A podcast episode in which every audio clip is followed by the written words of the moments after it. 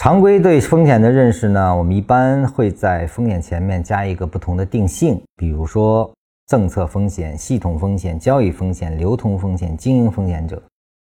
如果是你这样去理解风险的话，那么这些风险皆为不可控啊。你比如说政策风险不可预知，系统风险大部分情况是无法第一时间知道的。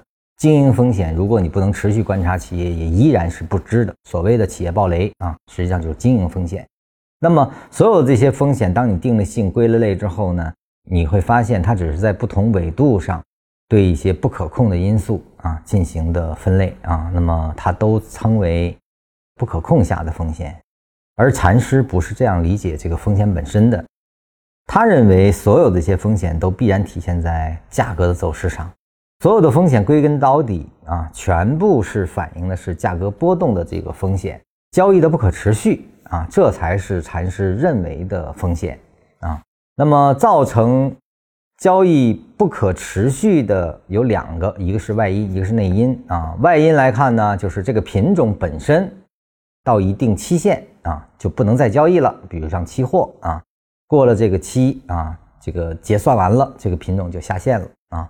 那么还有呢，就是交易的不可逆啊，比如说交易完了又不算了啊，那么这个也是没办法用缠论来进行分析的。内因就是啥，自己的资金。比如说，我借了一笔钱啊，这笔钱在月底到期，那月底之后啊，我这笔钱就没有办法再投入市场，那么跟它相伴的交易也就停止了。也就是说，无论从内因和外因来看，只要导致交易在限定下的终结啊，那么这个才是禅师认为的风险，这个风险就会使未来化解风险的手段没办法施展啊。